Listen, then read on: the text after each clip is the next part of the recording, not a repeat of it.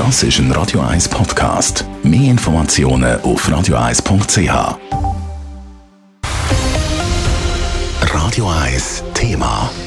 In Windisch im Kanton Aargau müssen fast 50 Leute ihre Wohnung räumen, um für Asylsuchende Platz zu machen. Das sorgt bei der Gemeinde und vor allem bei den betroffenen Mieterinnen und Mietern für Unmut.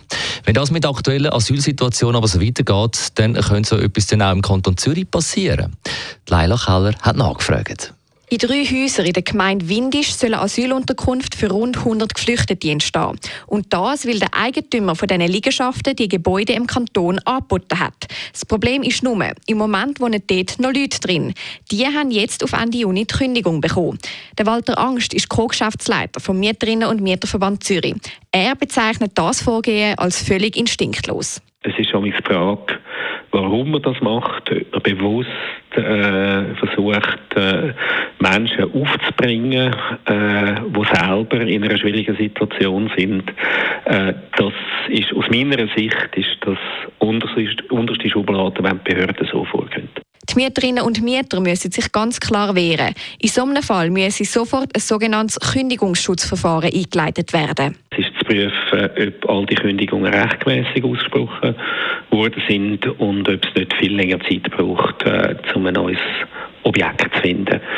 Das geht um die Streckung dann. Auch im Kanton Zürich ist die Lage um die Asylunterkünfte sehr prekär. Die Gemeinden suchen hängeringend nach Gebäuden, wo sie die Geflüchteten können unterbringen können. Aber so eine Situation wie in Windisch sei in Zürich trotzdem klar zu vermeiden, sagt auch der Präsident der Zürcher Gemeindepräsidien, Jörg Kündig. Weil das ist äh, ein Worst-Case-Szenario, das nicht eintreten darf.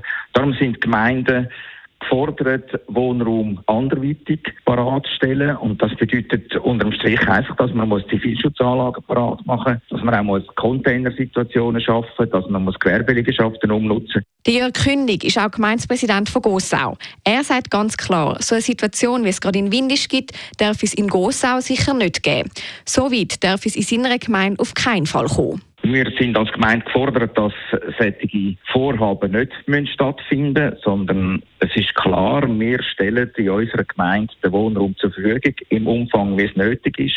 Das heißt aber auch, dass wenig komfortable Möglichkeiten müssen ausgeschöpft werden Klar ist also, es müssen frühzeitig genug Alternativen gefunden werden, damit es nie dazu kommt, dass Leute ihr Zuhause für Geflüchtete verlassen müssen. Leila Keller, Radio 1. Radio 1 Thema. Jederzeit zum Nachlesen als Podcast auf radio1.ch. I'm a real wild one. Wild one. Wild one. Wild one.